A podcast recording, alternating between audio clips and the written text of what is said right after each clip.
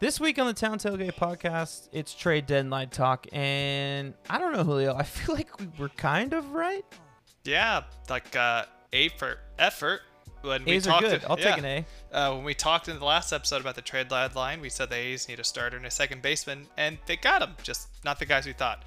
This week, we're going to talk about the trade deadline with the Oakland A's as well as the rest of Major League Baseball. And on top of that, Chris, we had a jam-packed week of action. Two whole games, baby. Yeah. Two whole games.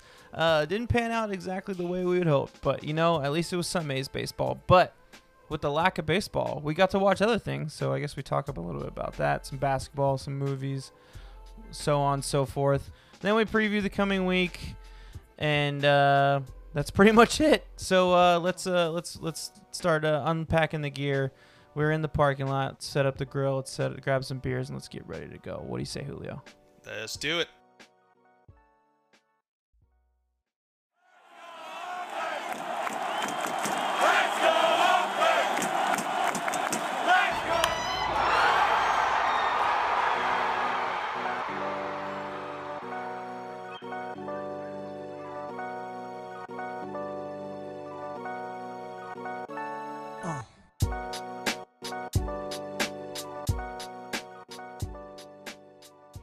Part where Chris actually had a pretty good opening setup. Uh, but just like this past week in Oakland Bay's baseball, uh, things don't go the way they're supposed to. Bro, trades on trades on trades on trades on trades. Every prospect that the Padres has ever had still wasn't traded, and they traded all their prospects. Welcome to the Town Tailgate Podcast. I am Chris Madrigal. You just heard Julio Reynoso. I had a good opening, Julio. I swear to God. I just, I don't know. I blinked for a second.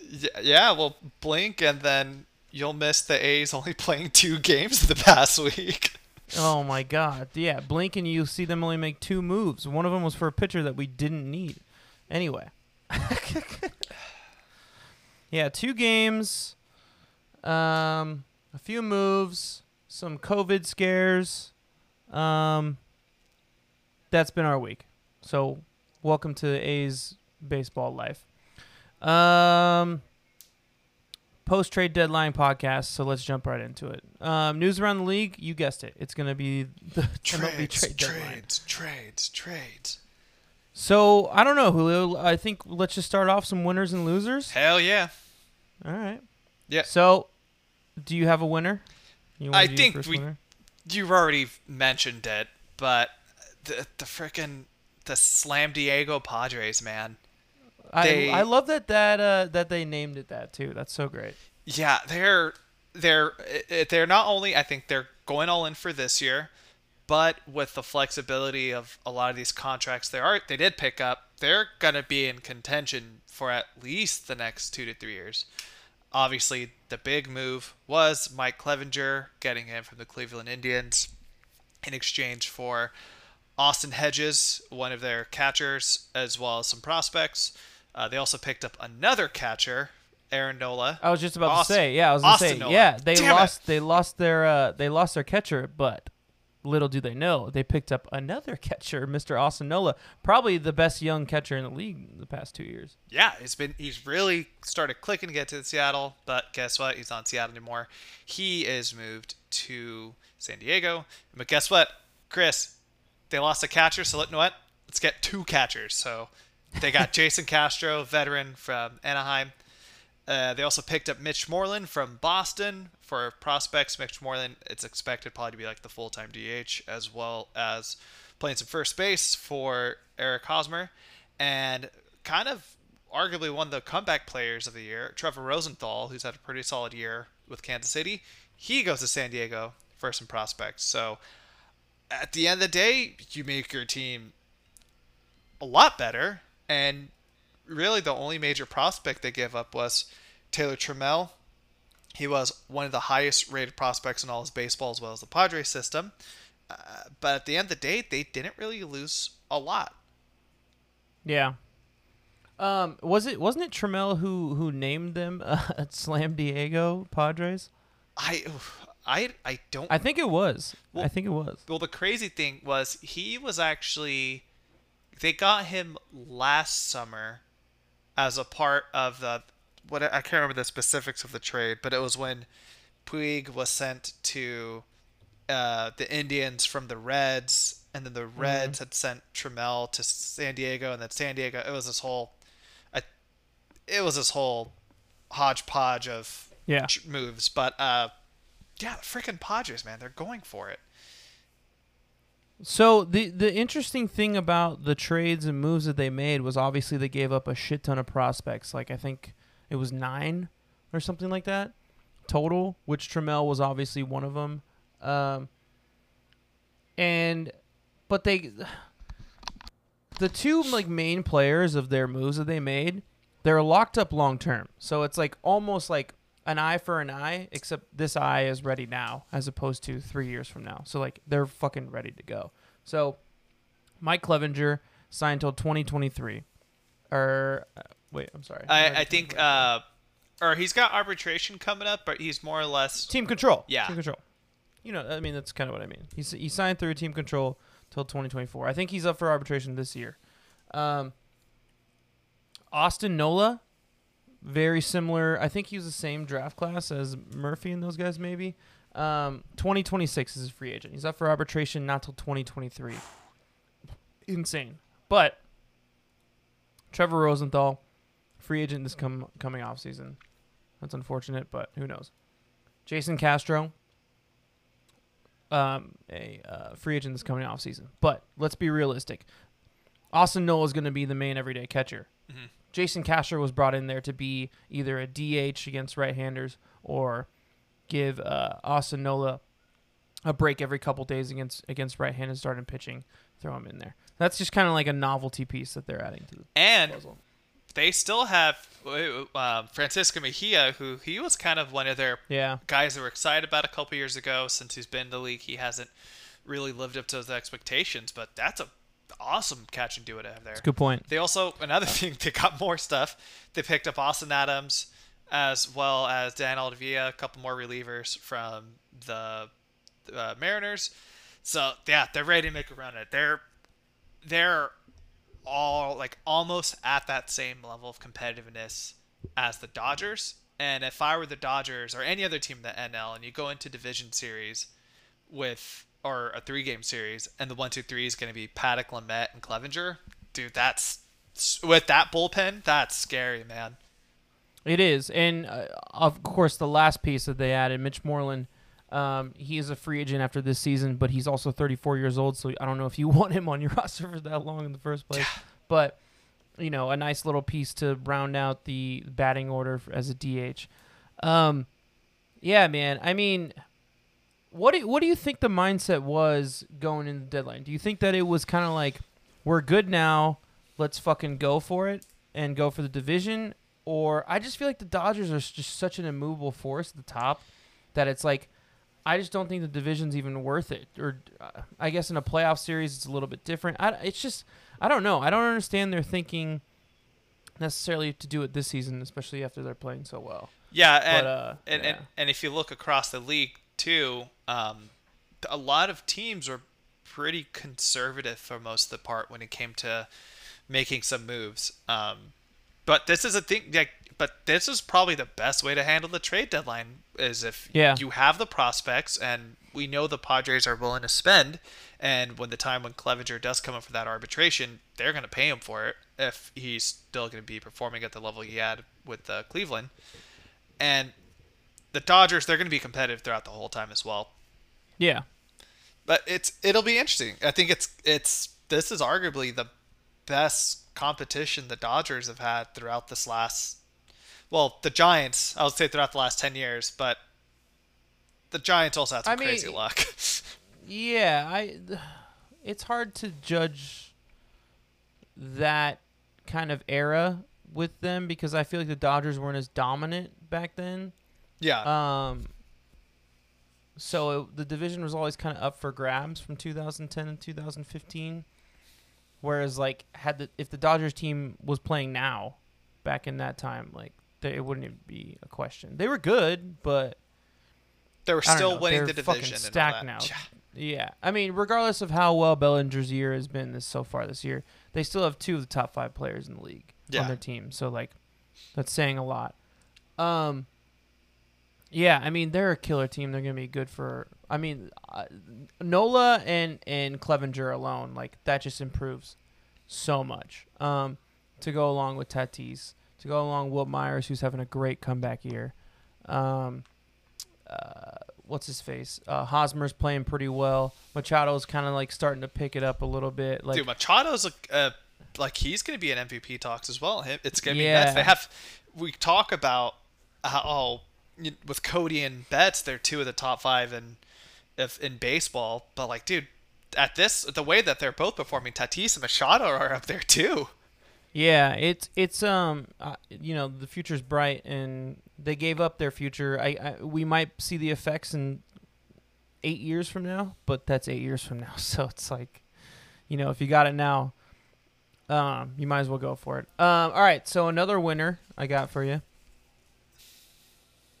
The Toronto Blue Jays, Ross Stripling from the Dodgers, Taijuan Walker from Seattle, so bolstering up the starting pitching.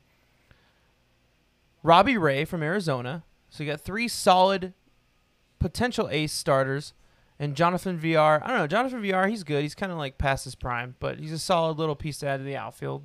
Uh, he's no, he's a second, but he's got wheels. Oh, wheels. second base, sorry, Homeboy's yeah, got yeah. wheels. Yeah, he's a little bit past his prime, but he, you know, he's good. Um, the pitching though is is interesting. So okay, let's say the A's are not the one seed as we stand right now. Um, they would be the two seed, I believe. Uh, let's look at this. Yes, they would be the two seed. Um, had they be the one seed, they would have to play the Blue Jays. So who would you rather play as an A's fan? Toronto Blue Jays now, or the Minnesota Twins, or the Toronto Blue Jays after the trade deadline, or the Minnesota Twins, who, if the playoffs ended today, that's who the A's would play. That they would be the seven seed, the, the Minnesota Twins. It'd be interesting. Uh, I I think I'd still go Toronto. I'd rather play them because Yeah. at, at, um, because of like the inexperience of the lineup as a whole. These are all second year guys. Um, at least their core guys with Bichette, Guerrero, and Biggio. And the rotation outside of Ryu, none of those guys have playoff experience as well, and that's some stuff that's really going to matter. Yeah, But if we play the Twins, um, just like us, they're also notorious for choking. So two negatives make a positive for somebody. Uh, but also, like, I don't want to have to deal with anything with that Twins lineup, especially with Donaldson coming back. yeah, And with Yeah. Kenta Maeda has been pitching great this year. Berrios has had his up and downs. Um, but I, I would still rather face the Blue Jays. How about you? I would too. Uh, those three pitchers that they got, like they're impressive, but none of them really like blow me away. Where it's like Chapman, Olson, and those guys can't handle them. I'm pretty sure they could, um, and they could find a way. Um, if it was like you know Padres and the Clevinger at the top, I'd be like, oh fuck! Like in the first round, that's one game that's gonna be tough in a three game series. Um, but yeah, I, I it doesn't worry me too much. And the, Um, the thing the is, twin, the, the twin, yeah, the twins just offensive, their power, Yeah. that they have in the offense. Dingers. That- That that worries me. Like we could score five runs in three innings, but I, you know, they could also come back and score five runs as well. So I'd be a little concerned. And the thing is, too, that's smart on the Blue Jays end is all three of those guys are not having great. They're not having good years, really. Uh, Robbie Ray's sporting a seven eight Yeah. ERA. Uh, Ross Stripling's been pretty big of a letdown, and uh, if these guys can somehow turn it around, then you're getting some pretty quality starters for practically nothing because of how low the market is on them. Yeah. Um. All right. Any more winners? Uh, not necessarily a winner for right now, but we got to talk about Seattle. Uh, Taylor Trammell. rack racking up the prospects. Yeah, man. Like they're Taylor Trammell. All this talk about him is he's going to be kind of like the future, and Yeah. and another move we didn't really we didn't mention with uh, Toronto is them getting Daniel Vogelbach from Seattle, but uh, seeing how well Kyle Lewis has been this year, Kyle Lewis is probably going to be like the AL MVP or AL Rookie of the Year uh, at the end of it. But yeah, they've got some like fast, like great outfield prospects out there in Seattle, and it's it's the smart thing to do because they know like the A's will probably they're going to be A's are going to be competitive going forward playoff positions for the next couple years as long as Chapman and Olson are in there. as Uh, long as Billy doesn't trade the farm in the offseason. yeah, right. Um, Astros, they're going to be competitive as long as they can keep those core guys there for the next couple years. But they're lining up so when the Astros are done with their time and the A's are done with this core at the time, those guys are going to be up and ready. So kudos to them. They're actually playing smart. And honestly, if I had to pick like a number two like AL team, if that exists, it's Seattle. Always have to have some. For Oh, Seattle. really? Yeah. They're just so sad. I just don't care for them. Well, I think growing up too with with Ken Griffey Jr. followed by Ichiro, like two of the most popular players in our childhoods, man. Like you got to you got to have a little bit of a soft spot for them. I don't, but I get why you do. um, Taylor Trammell is number 59 on MLB's top prospects. Um, 22 years old. Um, he was drafted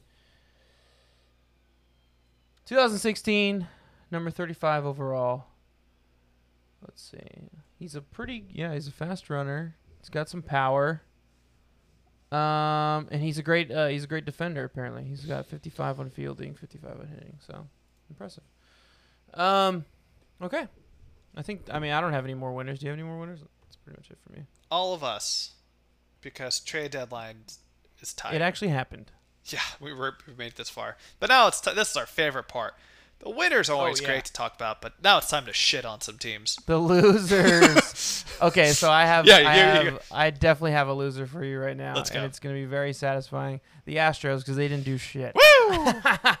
and they need to so bad. But here's the thing: we talked about in the last podcast. They don't have anything to trade. They have nothing.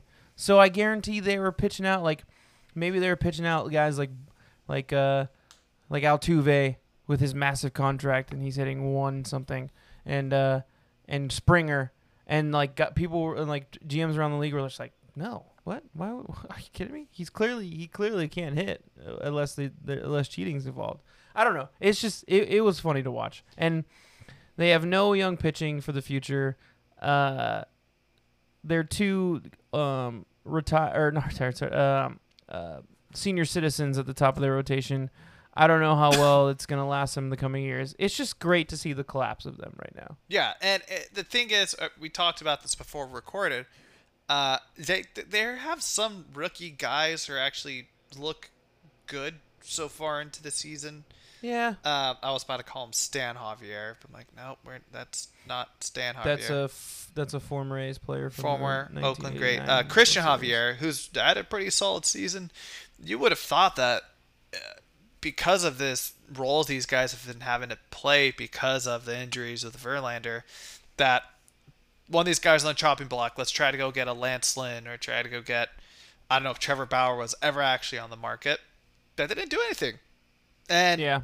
they're beat. They're uh, Bregman's still hurt. Verlander's still hurt. There's really no progress of Verlander. So to me, this seems like kind of a white flag, especially with majority of the other competitive teams in the American League made moves.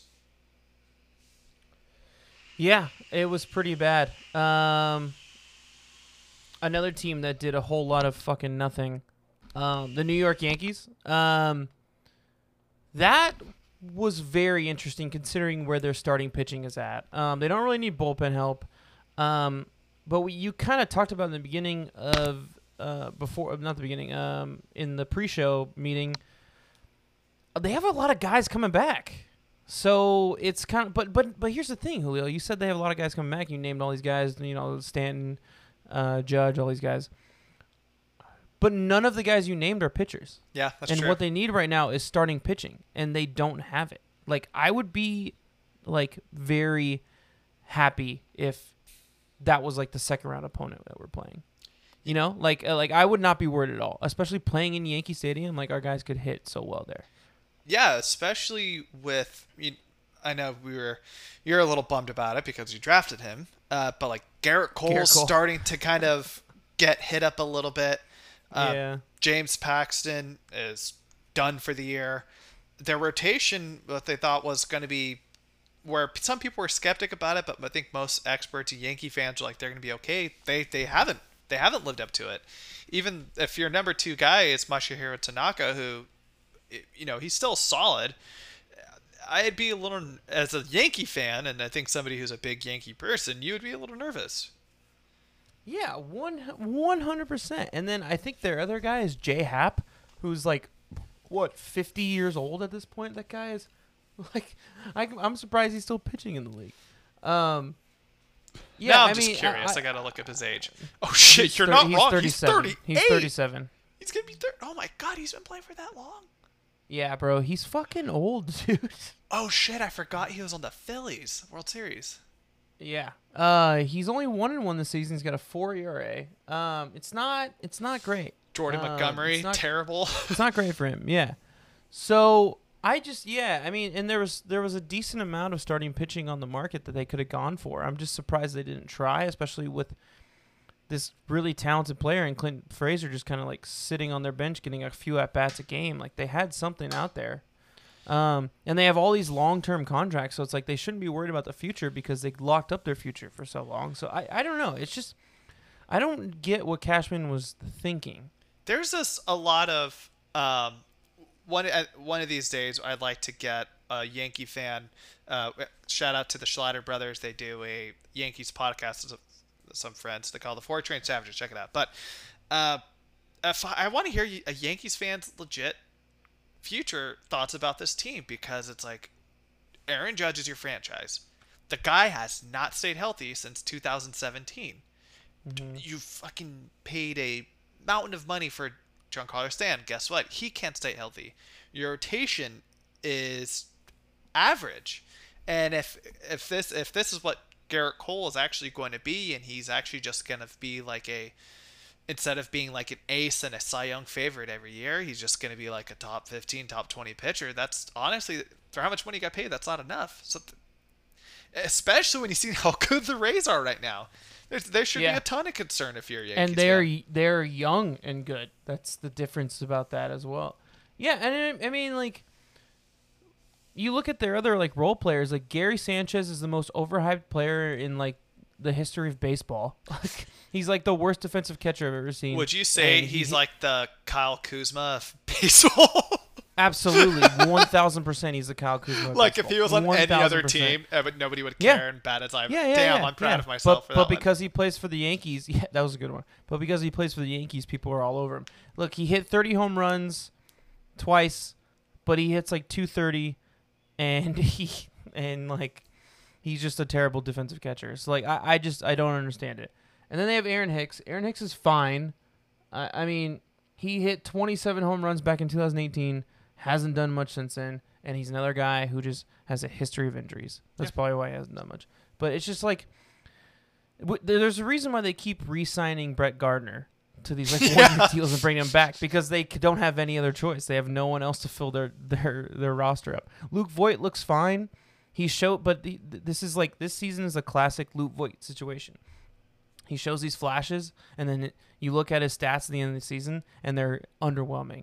Like he's just like I, he's just this big yoked dude, and like people think he's like the best this first insane baseman player. in baseball. Like, oh, get out but here. he's but he's not. He's not that good, or hasn't shown it at least.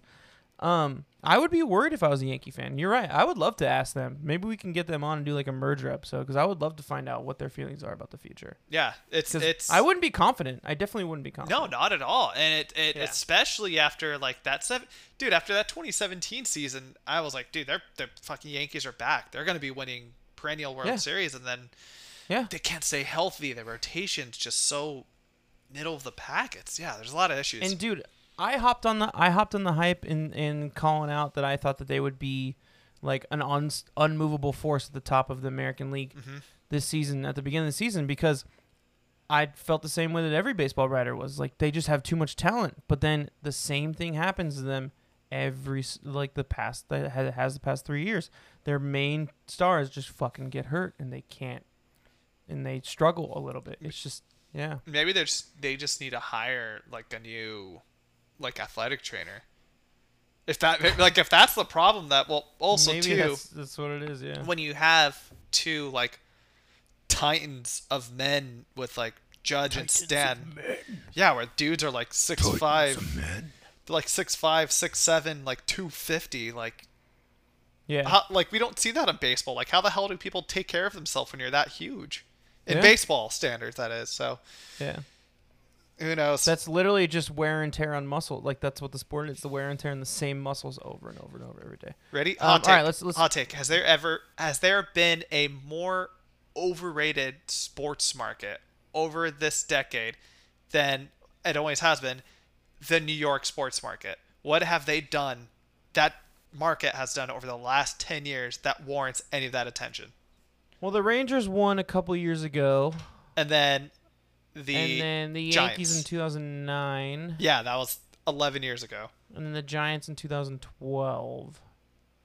Yeah, I mean, The Mets went in 15. I mean, I mean, three, two of their franchises are literally the joke of the leagues that they're in. So the Knicks are like, I mean, the Knicks are probably the joke of all sports. They're probably the worst ran, pathetic joke of all of sports.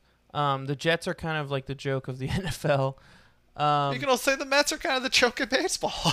I mean, but but the Mets the Mets aren't really the joke of baseball. The way that they're managed is the joke of baseball because they're terrible, but they're always they every like ten years they make like a World Series run. And you're like, where the fuck did the Mets come from? Like you know that type of thing. So it's just their their ownership is bad, which is the reason part of the reason why they're New York, new owners. awesome city, But- overrated sports teams. But the Knicks, I mean, can we just talk about the Knicks? How pathetic they are for a second because they are just a joke. All right. Anyway, move on. Sorry, I had to get my little my little next. Speaking of sports markets, here's a this one is a kind of an. Yeah. an not necessarily a loser, uh, but it is a good talking point. It's the Dodgers. Uh, they stayed Yeah. put. They didn't make any moves. Except for Stripling, getting rid of Stripling. Yeah, getting rid of Stripling, which is Yeah. uh, he was almost shipped in this last offseason.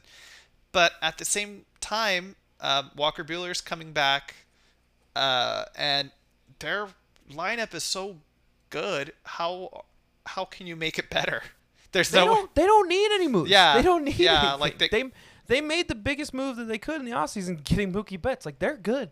and then like Gavin Lux after like a weird start of the year of him being like one of the top prospects in baseball Yeah. and not being on the roster finally got called up. Uh, but for the sake of like having to think of a loser, I guess they kind of were. But at the same time, they didn't need to do anything. So I mean, but nice in luxury. that standard, if that standard, if that's the standard, then any team that doesn't make a move is a loser, which I don't think that's fair. But because they're at the because they're they're a contender, we have to assume that they're going to make a move. I don't think. I mean, it's not our it's not the rest of the league's fault that they were just so well ru- front office run in the offseason that they made the moves that they needed to in the offseason, you know? the one thing that is gonna be a little bit of a concern, and uh, talked with a couple Dodger friends. Shout out to Ivan and Nick. But uh, when you get into the playoffs, obviously Buehler, Kershaw, one, two, fantastic. That three Yeah. spot's gonna be tough. Uh, Julio Urias has been pretty shaky. Uh, Dustin May, same thing, and then uh, Tony Gonsolin's going to be in the rotation now. Uh, you have some kind of unstable guys in that spot, whereas there were one of the teams that were supposedly in running to get Lance Lynn. I think you would feel super confident as a Dodger fan if that's going to be your number three guy. Uh, we could also kind of trash. point. One one thing that's always been impressive about them has been their rotation. Going Yeah, into, uh, and I think that's another the thing we could really trash. Another team we want to trash after Montu is the, the Rangers. Dude, what were you doing not moving him? You could have. Yeah. It I mean, this this, yeah. this goes this goes hand. Can we can we uh, can we combine it? Because this goes hand in hand with the Reds. Like, what the fuck were the Reds doing? Yeah, yeah. Dealing half of their guys. Uh, but yeah, Lance Lynn, the best pitcher in the American League, and you just stay put, and he's off contract at the end of the season. I mean, I think no, see, he's they got are a 2022. He's got next they're- year. No, I'm pretty sure it's 21, bro. Here, I'll look it up while we do this. But, but uh, so the the the Texas Rangers are they have 13 wins, 22 uh, losses. Bad. Their winning percentage is 371. They are nine games behind the A's in the AL West. Let's look at the postseason picture. They 2022. are. Oh, it is 22. Okay. They are tied for. Oh no, they're in second in the American League for dead last. They are. Yeah, yeah. It's it's it's i inexcusable, inexcusable. it sounds like uh well because the whole purpose of with how they had it, I'll, I will never forget the their tweet where they're like who wants to face these three guys and it was a picture of before the season started and it was like Corey Kluber, Lance Lynn and Mike Minor Yeah. and then they Corey Kluber got hurt and then Mike Minor's not on the Mike team Minor anymore is trash. Yeah. yeah and Unfortunately. I yeah, but I think I think if I was the Rangers ownership, I think the mindset would be once we're in the post-COVID world, hopefully by next season, then we're going to need to start selling some tickets in this new uh, charcoal grill that we call a stadium. and, and it's like having an ace here, at least to start the season next year, along with whatever you want to call Joey Gallo. Hey, that's that's enough. But uh, yeah. I, I don't. I, I don't think it was a good move. I think they should have traded him, especially. And there was like rumors of like Gallo was on the market and Odor, and you already mentioned it. But yeah, the Reds, the the Reds aren't going anywhere, man. You have It it uh, you you have Trevor Bauer. He's literally on like he. This is even worse with him and, and than Lynn. He has an expiring contract this offseason. Get what you fucking can. Don't ask like don't ask for the world. Get what you can out of him. Like just so just so stupid. So stupid. and um they're struggling. uh, They're not a good team this year either. to be fair, they they are kind of in the running, kind of. They are three games behind the Giants for the eight seed, so maybe they can make a run. But it's like, I don't know. It's it's not promising. Yeah. Um. And and once you get there, okay, you go against the Dodgers in the first round. I mean, I don't know. And and they made what? No moves. I think They made Yeah. uh, they got uh, Archie Bradley. They got Archie Bradley. Oh, cool. Yeah, neat. And I think they got another reliever, but it's yeah they. That's the kind of the downside of having this eight-team playoff scenario. Yeah. it's good Yeah. because you got a team like the Rays who are like, "Hey, screw it, let's go for it," but then you're going to have a team that a little delusional like the Reds, who are saying, "Hey, we've been playing bad, but guess what? We got three weeks left, and we're still in it." Whereas you're going to kind of screw yourselves, you're going to shoot yourselves in the foot in the future because you had an opportunity to ship somebody and pretty much get whatever you want out of him, and you did it. And now Yeah. he's pro- you're probably not going to be able to afford him in the offseason. Yeah, I, I, I just, uh, I think we said all that we need to say about about the Reds and and and the Rangers. I don't understand it. Uh, more the Rangers and the Reds because Yeah. at least the Reds are somewhat in like fighting distance with a month left. But it's just, it's just. Uh, It's just like with everything else with the with sports in the weir- in the world. This is a super unpre- unprecedented deadline. We don't know. Yeah, Yeah. but at the same time, it's just like stubbornness, you know. Like uh, I, I, I, uh, I just don't understand it. I just don't understand it. All right, so let's go to some additional moves that were made. Um, this one was kind of an interesting one. So the um, Baltimore Orioles opening day starter Tommy Milone was traded to the Braves. They kind of settled in terms of starting pitching. They needed it. Um, and they could have gone after guys like Clevinger and Robbie Ray and those guys, but, But- they settled for Tommy Milone and sh- former Oakland A's great. Is that what you're gonna say, Julio? I was gonna say, dude, who would have thought seven, eight years ago, out of that rotation of AJ Griffin, Tommy Milone, Brett Anderson, Jarrod Parker. uh, Jarrod Parker, that like the guy that's still pitching is Tommy Milone. Like Jarrod, Brett uh, Anderson's still in the league, right? Or oh, and Trevor K. Oh no, Trevor Cahill was gone. Was he? Trevor gone? Cahill's gone. He was gone. yeah, he was already in Arizona or whatever.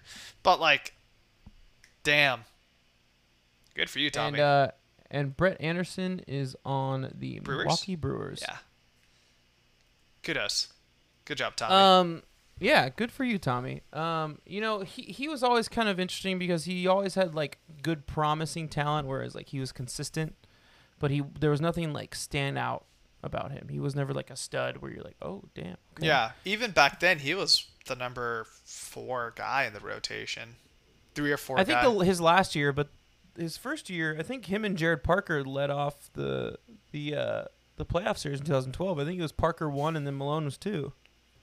Yeah, oh yeah, because Colon was suspended. Yeah. No, I think no, it was. Actually, no, yeah, Brett you're Anderson right. wasn't. Brett Anderson wasn't was three. hurt, He was and three. then he was hel- he was healthy right before Game Three, so he pitched Game Three. That's right. Yeah. Yeah. Um, another team that made some moves, the New York Mets, uh, traded for Robinson Chirinos from Texas as well as Todd Frazier. Welcome back. To go back to New York apparently, um, which was pretty cool. I mean, yeah, they could use a catcher. Um, they're in the playoff hunt, so any little thing definitely uh, helps. Let's see. Right now, they would be the. Where are they? Why can't I find them on here? Oh, they're three games back as well, just like the Reds, but they're in the hunt, so makes sense that they would go for someone.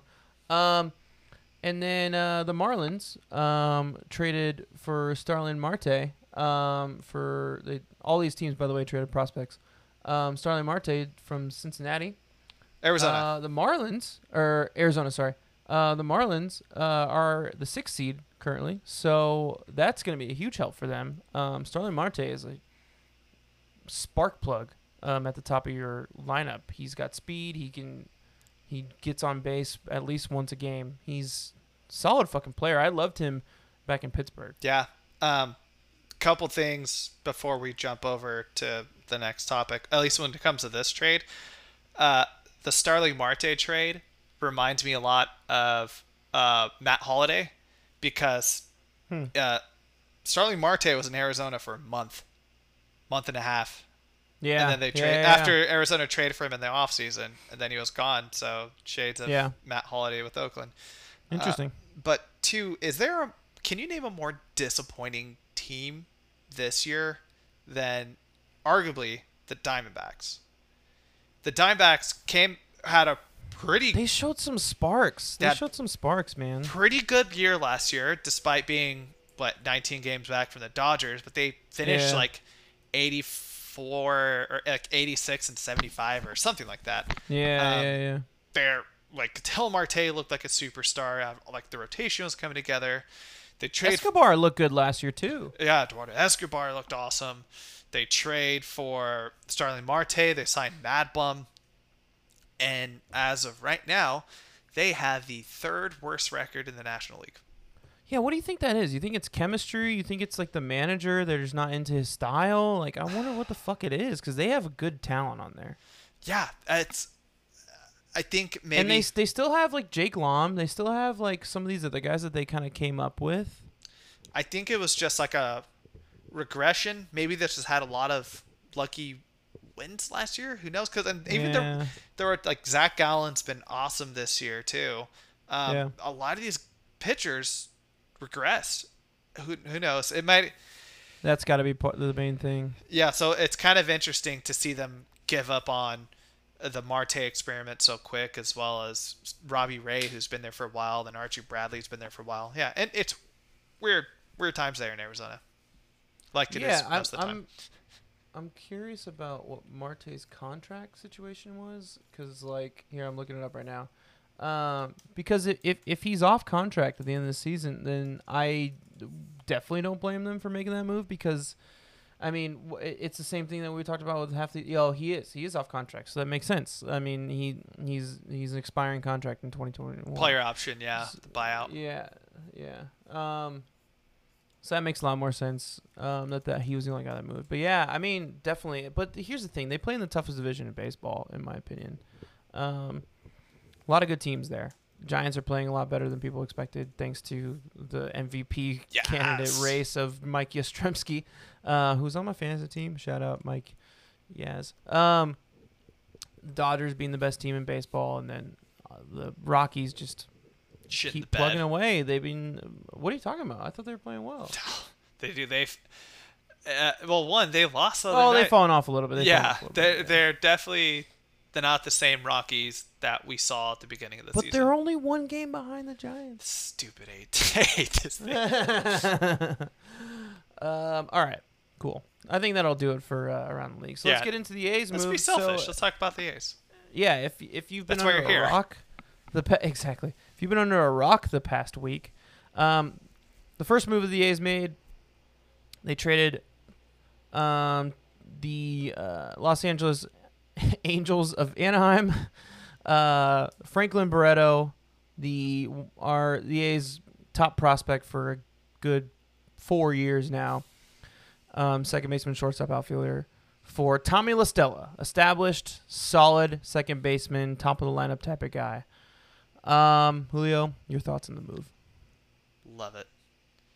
There, Yeah, I, uh, what the biggest problem the A's have with their uh, their offense, which is pretty consistent, is uh, one they strike out a ton, and Yeah. uh, unless they hit home runs, they're kind of stagnant. And Mm. Tommy LaStella is one of the is an awesome contact hitter to have at second base. He's hitting 272 this year. He was an All Star last year with the Angels, and he's got some pop. He hit, uh, I believe, like 20 home runs last year.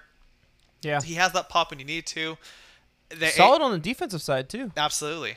There's not too much of any major gaps with the A's lineup in terms of everyday play. And the one that was there was second base. And now you have a guy who's a former All Star who's been a part of a World Series team with the Cubs back in 16. And he's now we have a, with Ramon struggling a little bit and with Marcus coming back from injury, you have a guy that we can easily plug at the top of the lineup, one or two hole, while these guys get back to health and get back to hitting.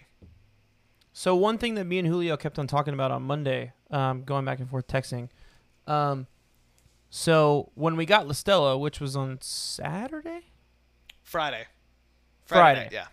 uh, we saw an opportunity where we thought that Chad Pinder could have been a trade piece in a coming trade for a starting pitcher because with La Stella, that frees up second base and that will put kind of Tony Kemp into that like general utility role because for those of you who don't know, Tony Kemp is a utility player. He doesn't only play second base, he plays outfield. He can play third. He can also play shortstop if we need him to. He's got a quick release throw, so he's not as strong a, a thrower, but he can play those positions.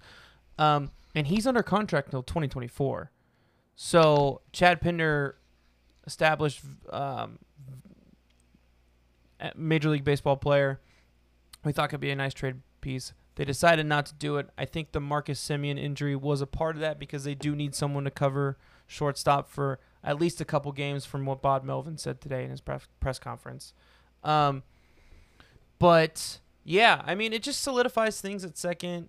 It gives some of the outfield guys some more rest. Gives some of the infield guys some more rest. Um, it's an upgrade, and you can't be upset with an upgrade. It's a rental. His contract's up in 2021, but I mean, they're trying to go for they're trying to go for it this season. So you got to upgrade where you can, and that was the really the only major hole in in the entire team. Like we talked about starting pitching a lot last week, but it's not necessarily a hole. We just thought that we could improve. Where like there is a hole at second base. There's been there for two years since Jed Lowrie left, and we needed someone to take to try and like fill that hole. And with La Stella, we do that. Now, uh, the other side, uh, we got Barreto, who Chris and I were going back and forth all day about this today. Because I wanted to do a rant segment, but it's best that I don't. because um, he was the last part of arguably the worst trade in the Billy Beane era of baseball, which was he was the last Easily. part of the Josh Donaldson trade, and it seemed like they were clutch. He, ooh, I got a new Can I analogy. can I just say this? Can I just Go for real quick? Yeah, yeah, go for for the listeners, this is what the Josh Donaldson trade was. We traded the 2015 MVP, so what would have been the MVP of the league, easily our best player, for Kendall Graveman, starting pitcher, Brett Lawrie, infielder, whatever uh, whatever the fuck he did. Sean Nolin, don't even know who the fuck that is. Oh God, forgot about that guy. and Franklin Barreto. So, all for naught. And I just want to say one thing. Last year they praised, the whole entire media praised the A's for the Jeff Samardzija trade, but they're forgetting about this trade, which was fucking horrendous. It's funny. Too, there was a uh, Susan Slusser had said that when they talked about this trade and actually parting with Barreto, uh, Billy Beane actually did mention he's like, yeah, it's it's kind of it was kind of hard because he was a part of the trade that I screwed up. So Billy Beane's on board of like, yeah, I fucked that trade up. Good. Um, he should be. But I was gonna say, I, it feels like they held on to him for so long. It reminded me a lot of when Daric Barton was still on the A's team, even though he was just not a good at first baseman. But it Yeah. was it was kind of like the you know what you were a part of the Tim Hudson or the Mark Mulder trade. Yeah. We're gonna make sure we get everything out of you. Do you see Barreto having a future? He's still like super young. I want to say he's only like 22, 23. He's 24. He's 24 years old. Do you still see I- future? Yeah, he's going to be a solid Major League Baseball player. I don't think he'll be the star that we thought he was, which we thought he was going to be better than Chapman and Olson. We thought he was going to be our best player.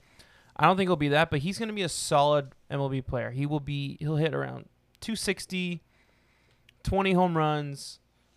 They don't really steal bases in baseball anymore, so probably not that many stolen bases. But five years ago, probably 20 stolen bases, 60 RBIs. He'll be that kind of guy, but Yeah. I don't think he'll be the stud anymore. I just don't. But I think it was worth it to get what we needed for this run. Yeah. And we'll figure out second base next year. If anything else, Tony Kemp goes back there.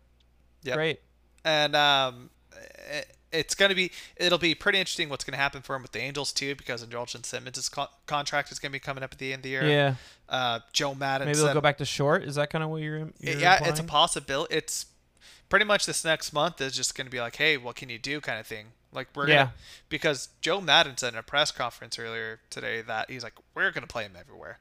We're pretty much gonna And and what's great about him is he'll get he'll get to hit every day. Yeah. And fix and work on his hitting. He wasn't getting that for us because here's the thing. He was part of a plan where they Billy Beane thought that like around now, 2020, this is, when the, the talent would develop and we would be good. This is when Chapman and Olson and Franklin Brett will all come up at the same time and be good. Chapman and Olson were just better than like er, than earlier than we ex- than they expected. They were like several years early. 2000, 2017, all of a sudden they're just fucking showing up. Um, Marcus Semien turning around, and he became one of the best shortstops in baseball. So it's like these are things that we can't handle, and because of that, because of these guys being so good and being so good so fast and being competitive in, in a playoff race, you can't afford to develop these guys in in in the major leagues and get them four at bats a game. You have to like play your best guys. So Absolutely. it's unfortunate it just didn't work out with him, and then we wish him the best. But I don't. It is I'm what just it kidding. Whoa, I like. I like I like to speed, but and this is honestly kind of to go back to your point where like we didn't unfortunately we didn't have the time for him or the A's didn't have the time for him to get four at bats a game because of how competitive they've been these last two years.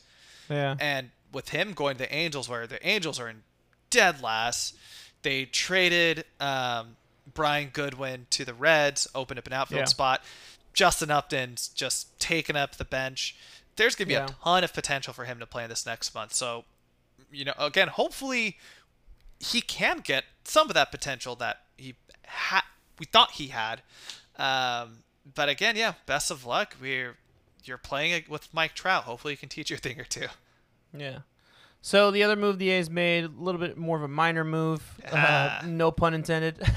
um, they traded uh, two prospects, Marcus Smith, an outfielder, um, and Dustin Harris, an infielder, for um, Mike Minor, starting pitcher. Um, had a great season last year, pretty awful this season. Um, as all of you A's fans know, we already have a pretty full, pretty good starting rotation. Um, from what Bob Melvin said in his press conference today, it's looking like he's going to be mainly used as we have a lot of doubleheaders coming up, which we'll talk about after the break. Um, he's going to be used as kind of like the sixth guy in the rotation for all these doubleheader games to give make sure that the starting pitchers get their rest. Um, also, he has experience in the bullpen, so we'll probably see him as a long reliever in the bullpen down the stretch. Um, you know, Julio, I know you were pretty disappointed at the move at the time um, because we both wanted Clevinger or Bauer and we didn't. But, you know, after La Stella, if they would have made no moves, I would have been satisfied. Um, this was just kind of like, and we pretty much we didn't really give up much. I mean, Marcus Smith was the number 22 ranked prospect in our system according to MLB.com. So, you know, it's just a nice little additional piece. I don't really have too much to say about it. We'll see how he does in these these doubleheader games we got coming up. But if you have more to say, you can go ahead. But I don't really have much more to say about it. Uh, It is what it is. Yeah, again, uh, I don't know if you mentioned it earlier, but a lefty. Hell yeah. Yeah. Anytime we anytime we can take a, another lefty, well, the more the merrier. Uh, but yeah, he he has not had a good year at all this year. Um, but I think a couple things that we got to be aware of, specifically with the A's, they love bringing in these like project play pitchers who Yeah. have kind of not had the best years elsewhere. All of a sudden, they come to Oakland, and the last couple months of the year, pitch really well, get yourselves a nice contract.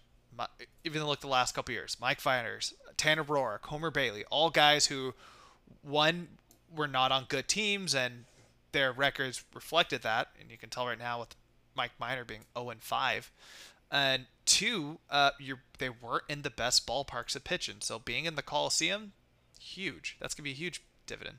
But dude, we talked about this last episode. Like, we don't need that. Like, our rotation is better than it's ever been. So it's like the the veteran who struggled this season but has a past of, play- of playing good doesn't help us right now Yeah. because he doesn't even make the rotation, which he doesn't. He doesn't make the rotation.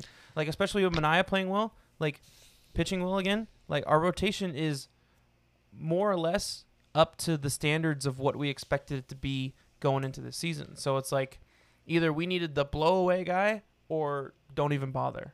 But Yeah. because we didn't really give up mu- much for him, I guess at the end of the day, it's worth it. Now, a couple things you, you you brought up a good point that yeah, the rotation is more or less going to be set when we get into the to the playoff run. Uh, the three pitchers going to be an interesting point where you could be competitive with that, but if you look at who his counterpart would be as like the number six pitcher in the rotation, it's Daniel Mengden, and that's e- that's easily a massive upgrade over Dan and Mengden. Yeah. you have a guy who's a- who's been a veteran pitcher, and another huge thing too because he, uh, Bomel had mentioned that like there's a possibility that like he's going to be coming out of the bullpen. We're going to be starting him, using him for a little bit of everything, Uh, because he has that experience. He would Yeah. he initially came up with the Braves. He uh, had a, I, I believe he had Tommy John. I'm not sure what injury he had, but he was out of the league for a few years, and then he signed with the Royals as a reliever in 2017, and he was awesome. He pitched 65 games Mhm. at a 2.5 ERA, and that he was so well, it led to him getting an actual starting job with the Rangers. Uh, Chris, you already mentioned last year he was an All Star with the Rangers, but on top of that, he had a 7.8 WAR, and he was a top 10, Ooh. top 10 of the Cy Young ballot. Um, so there's the guy still has it. It's just one, it doesn't help when you have such a bad team like the Rangers have been here Yeah. there, and I think just maybe learning to pitch in that new stadium. Who knows? But uh, the more I've thought about it, the more I've actually really liked this move. And and uh, one encouraging thing about it that um, Celeste reported because she talked to I guess Mike Meyer um, on the phone after he got traded. Bob Melvin when he talked to him and said like you could be in like a relief pitcher role, he was very enthusiastic. He said like I'm in, I'm in for what I need. I'm excited. I'm just happy to be on a winning team. Um, so let's go. And uh, going back, La Stella, should we say the quote that he said um, when he uh, uh, that he told Slusser as well when she interviewed him? Um, he said, Slusser asked him, "What's it? How does it feel to be traded to the A's?" And he says, "He said it's amazing." Uh, and she said, "Why? do you- Why is that?" He's like, "Because I don't have to play the A's now, and I can be on a winning team and go to the playoffs." I thought that was just such a funny quote. So, both guys are very ecstatic to be here. Um, so you know, I'm excited to see him play, and especially uh, we're gonna get into this more after the break. Marcus Semien being injured, La Stella is a very important part of the batting order. Um, so on that note, we don't have a featured segment this week because I th- we decided that our feature segment is the trade deadline talk, Yeah. which was a lot of it. Um, also, we didn't have any really games played this week, so um, we're gonna take a quick break. We're gonna come back and we're gonna talk about the two games that were played this past week, as well as preview the coming week week and um, talk about the uh, doubleheaders we got coming back. So stick around, and uh, we'll be right back.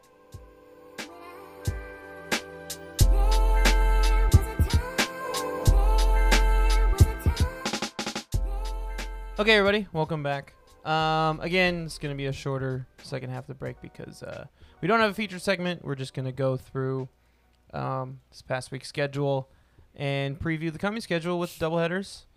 Um, so this past week we had two games, a doubleheader um, against the Houston Astros on Saturday the 29th. Um, we lost both those games. Game one, two to four. Um, both these were in Houston, by the way. And second game was three to six.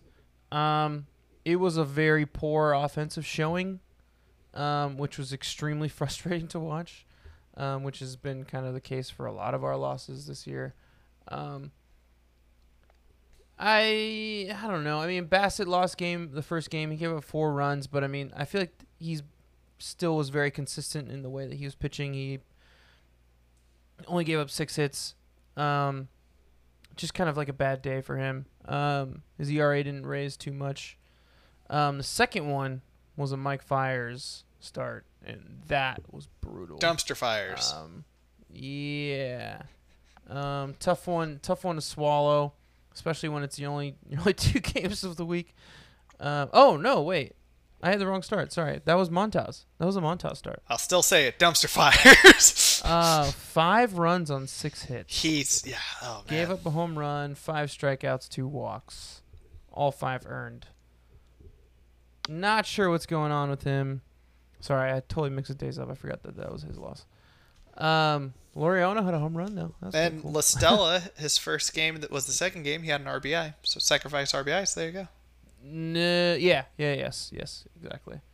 Um, I don't know, Julio. I don't really know what to make of it. Yeah, it was such a um, yeah, it was such a small sample size. Um, and in case you, in case you didn't know, the reason why we did have a double header on Saturday was because the uh, Friday game against the Astros was uh, play was on strike as a part of the uh, baseball like MLB's alliance with the Black Lives Matter movement when it came to the police shooting last week of Jacob Blake.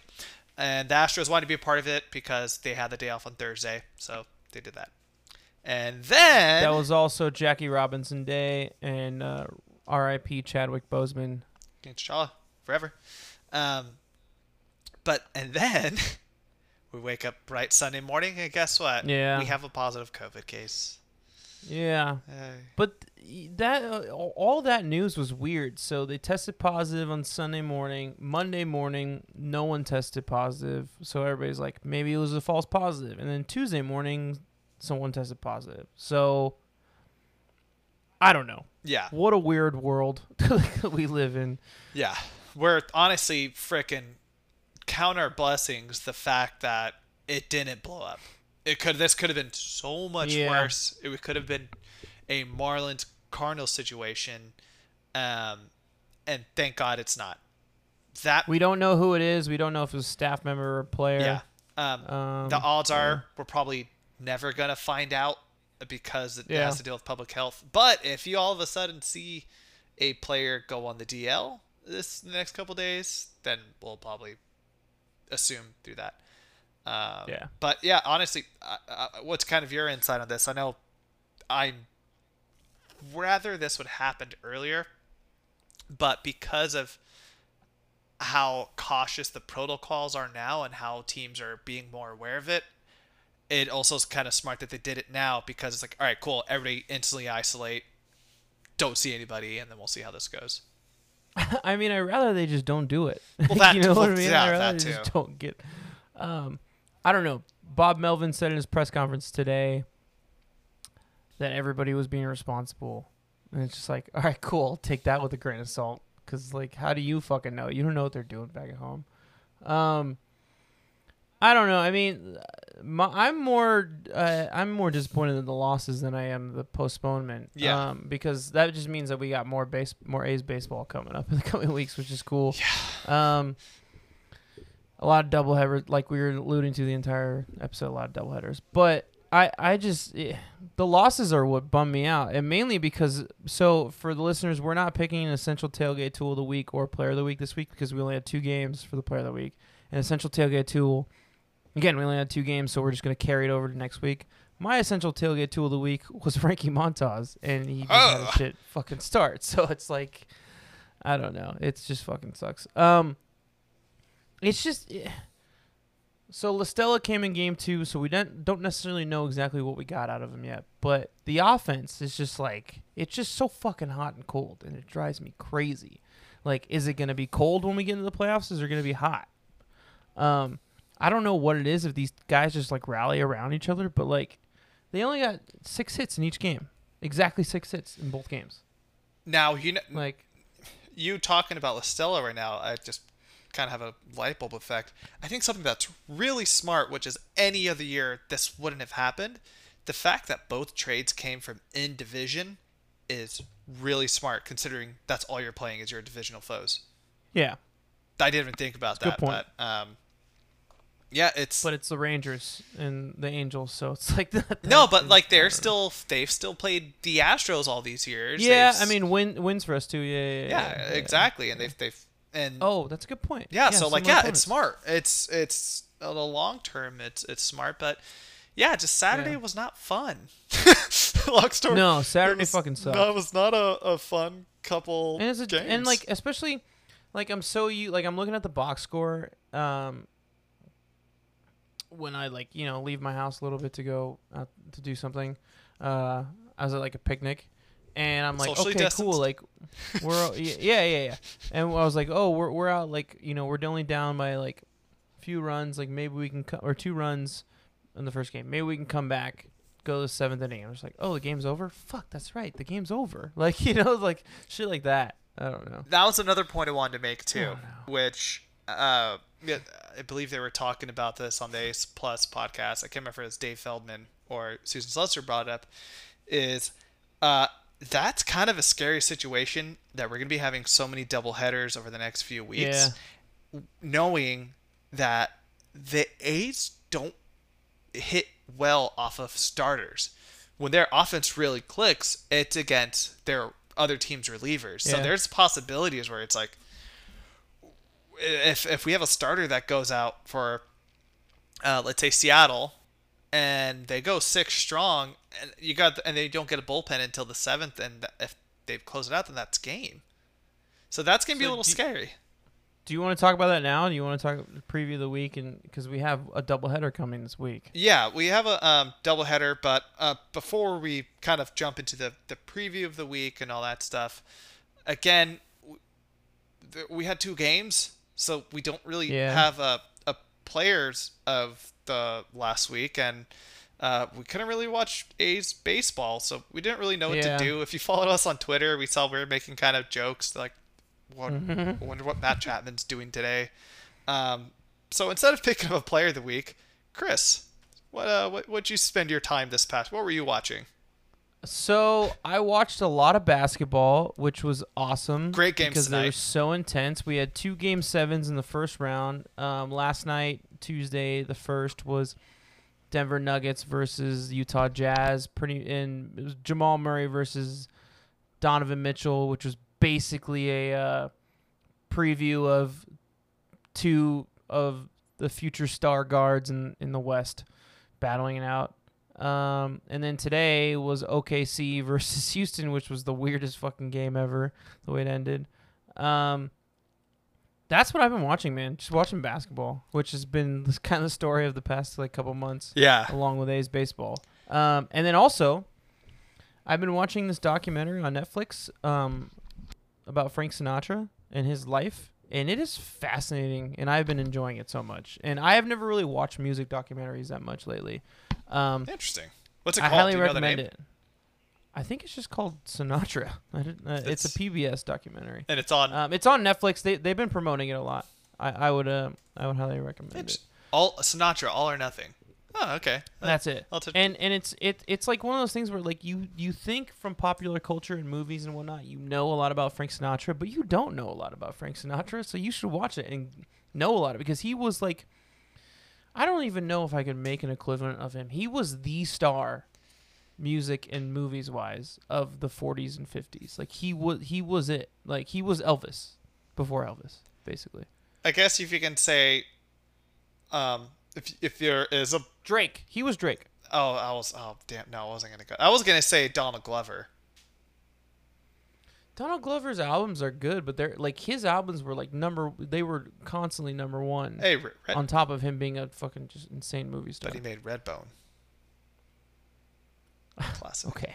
Uh, I watched Maybe Donald Glover, yeah. Yeah. but his movies weren't that good. Like, I don't know. Uh, we're uh, getting like he, he he won he won one Oscar like from uh what's I think Eternity and Back or something like that. But like his movies weren't good. They were just like you know, like it was probably him musical just calling flicks. women broads or something. yeah yeah like that's why a lady is Yeah. a trap. Like it's just it's yeah I don't know how to yeah. Yeah. So what about you? What what did you watch? uh, Hard Knocks. Uh, Super Oh, interesting God, season this year. Up, dude. I fucked. I'll watch that tomorrow. Yeah, it's been. I have Uh, work seeing through the SoFi Stadium looks awesome. They did the first Yeah. Yeah, watching that. Dude, I've driven by it quite a bit. The par three course that I play over here on the west side, I have to drive by it every time, and it's fucking sick. It looks sick. That's yeah. That's Sorry. I gotta definitely gotta check it out once it does open. Um, watched a couple animated shows I'm really into. Harley Quinn on HBO Max. Fucking hel- Oh, It's hilarious, dude. Like I think you would be really into it. And I also watched a uh, a anime classic, uh, Samurai Champloo. It's been pretty awesome. Okay. Uh, it's uh, fantastic music, great story. But uh, the biggest turd of the week was on top of watching the A's lose a doubleheader on Saturday. Um, I watched the New Mutants at the Rose Bowl Drive-In, and Yeah? it was t- it was total trash.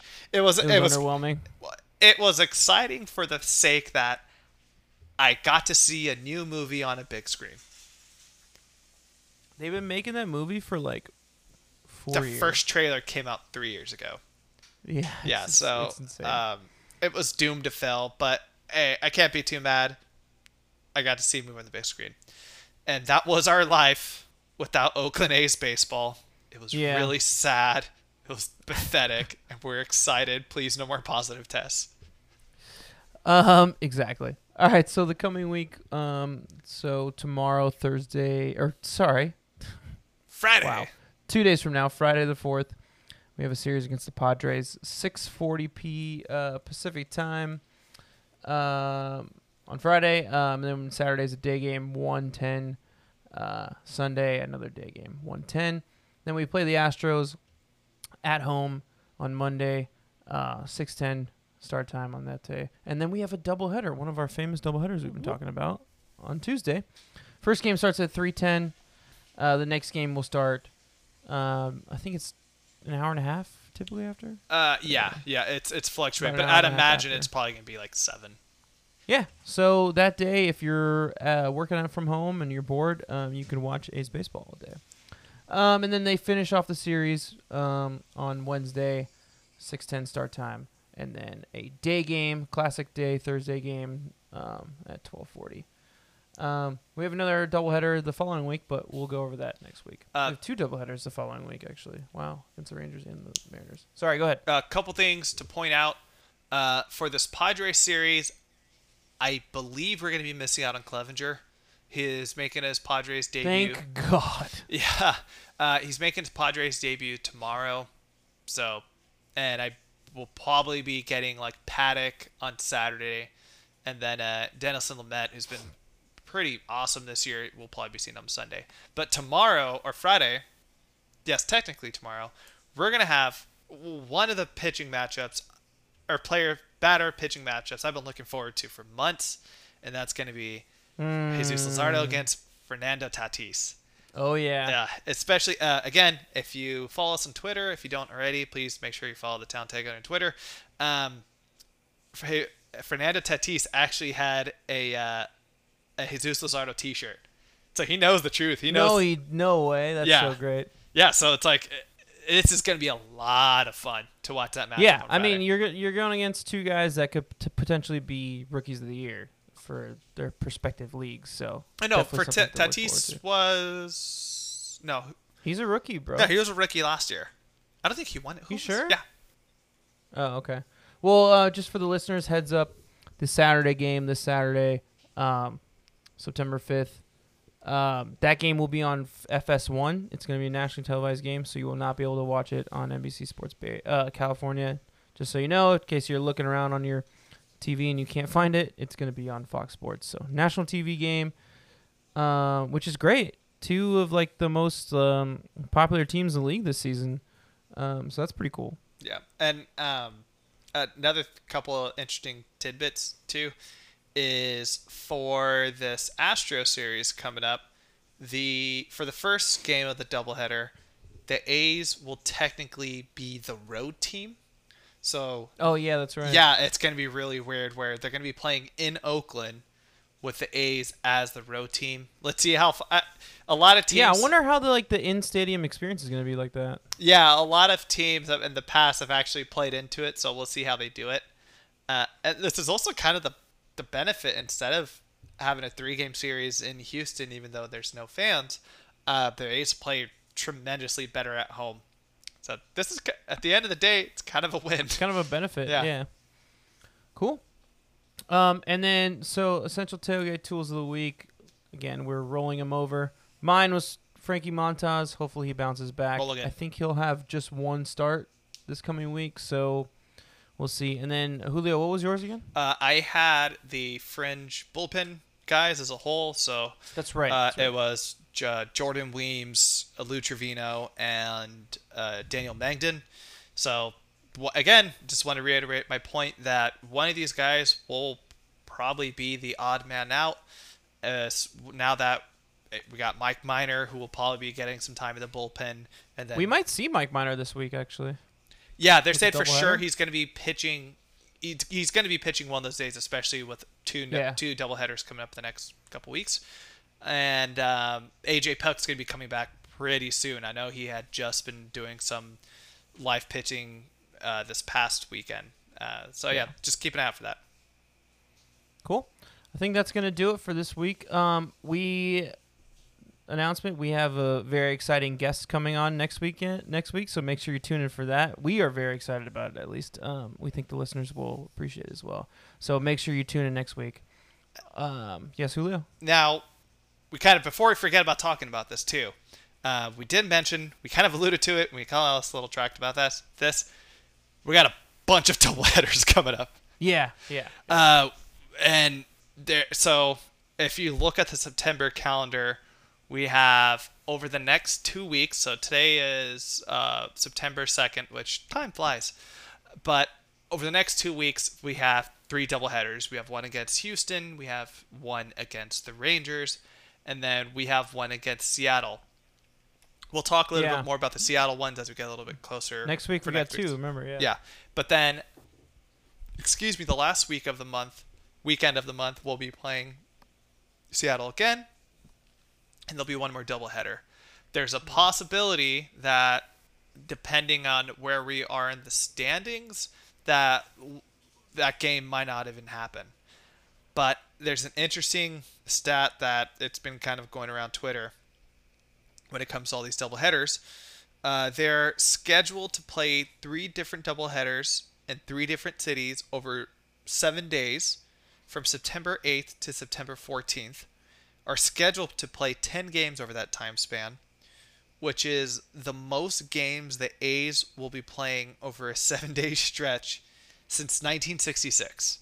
Oh my God, Uh, so, that's gonna be tough. That's gonna be tough. yeah, uh, I think Expect to see a lot of guys taking some, like a couple games off, or, or you know, throughout that stretch. Would say. especially with Marcus recovery. That's when Pinder and, and Kemp are going to be really important. We got uh uh out there. He's a pick and Vasheen or Oh, machine. Um, but uh, do you think that was kind of I I again the trade for Mike Minor was a pretty minor move, but do you think as soon as they saw that because I think they made the trade Monday morning, as soon as they saw they got that positive test on Sunday, do you think the front office is like, all right, we got to do something because like we're gonna gas our guys out over this next month because we don't have much time left in the season. We have uh starting from today we have 15 games, what? Something like that? we, yeah we have less than four weeks of the schedule left so there's not much Yeah. time left anymore May I don't know. I mean, maybe it, they made that move about 30 minutes before the deadline was over, so maybe.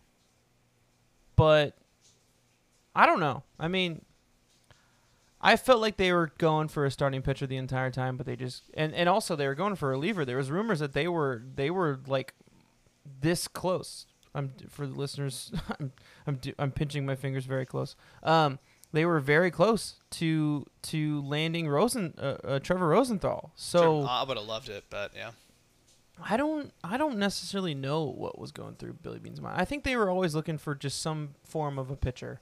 Yeah. Um, and then they, they settled on Mike Minor because that was just kind of where the market was. Um, and I guess they weren't willing to, willing to give up a lot, which we t- talked about this the last episode. Um, I was worried about that too. I wasn't willing to give up these two good outfield prospects that we had. Um, uh, that are going to probably be the future of our outfield with with Ramon Laureano. I wasn't willing to give up these two shortstop prospects, infield prospects that we had, and Logan Davis and and uh, and um, totally blanking on the other one. i was gonna say austin Um, allen but no austin beck Mm, Austin Beck's the outfielder. Austin Oh, Beck sorry, and, sorry. and Skye Bolt. Um, it's Logan Davis and and uh, um, Nick Allen. there we go Um, so I'm happy that we still have those guys. I'm I'm I'm more happy that we have those guys than we than than getting. Actually, I don't know. Clevinger would have been nice, but Yeah. if it would have been something like Robbie Ray and given up a lot, I would would have been pretty upset. it's so I yeah. I could see this next week where we're gonna see uh, what just to like preserve arms and to kind of save some, especially like the bullpen if we really see guys like Montas struggling a little bit, uh, of seeing a lot of shuffling between uh, San Jose and Oakland. We're, don't Yeah. be shocked if you start seeing like Kaprielian coming 100%. up again, Puk coming up and staying, uh, Paul Yeah. Blackburn coming, like all these guys just coming back and forth because like we gotta save some of these arms, especially again. Yeah. There's only a few weeks left in the season. It's gonna be really, and oh yeah, I forgot to mention. Uh, over the next three, four weeks, they have two days off, and one Yeah, that's brutal. yeah, and they were supposed to have three days off, uh, but because of the COVID tests, the two of the Mariners games are going to be a doubleheader on the 14th. So this is nuts. On the 12th, they have a doubleheader in Texas, and then on 13th, they have a game in Texas, and then on the 14th, they fly, or and then after the uh, day game in Texas on the 13th, they fly to Seattle. They do a doubleheader, and then from Seattle, they fly to Colorado for two games, and then Thursday off. So, yeah, best of luck, guys. I mean, well, yeah, we'll see how it goes down the stretch. We'll definitely get more into that in future episodes, probably when it starts to come, especially next week when we have two doubleheaders next week. Um, but it's going to be an interesting road, and and it's going to be very interesting to watch. And I agree, there's going to be a lot of a lot of call ups and bring downs um, in order to rest guys. get your popcorn ready. All right. I think that's when we'll, we'll officially call it, though. Again, we have a fun guest next week. Make sure you tune in. Um, all right, Leo, it's time to pack up the gear and head into the game. Uh, what do you got this week? What are you What are you sneaking in? Are you sneaking in some wine? Sneaking in some beer? I saw you drinking Modelo's. I had a nice classic Modelo Especial, but today I'm going at the Lagunitas Hop Stoopid. Shout out to Lagunitas North Bay. Make sure it's a bottle, not a can, so that you Um, can uh, get it through the metal pe- detector. And because we got positive COVID tests in the organization, I'm bringing my mask and extra hand sanitizer. Always bring that. Always bring that. Um, all right. Thank you for listening. Please subscribe. Please follow us. Um, we love A's baseball. We'll talk it more. And last but not least, Julio. Let's go, Oakland. Please, no more positive tests. Woo! Please not.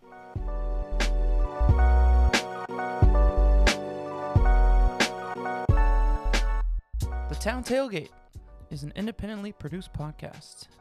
It is written and executive produced by this guy, Chris Madrigal, and my partner in crime, Julio Reynoso. It is sound mixed and edited by yours truly. Social media management and marketing is run by, once again, my partner, Julio Reynoso.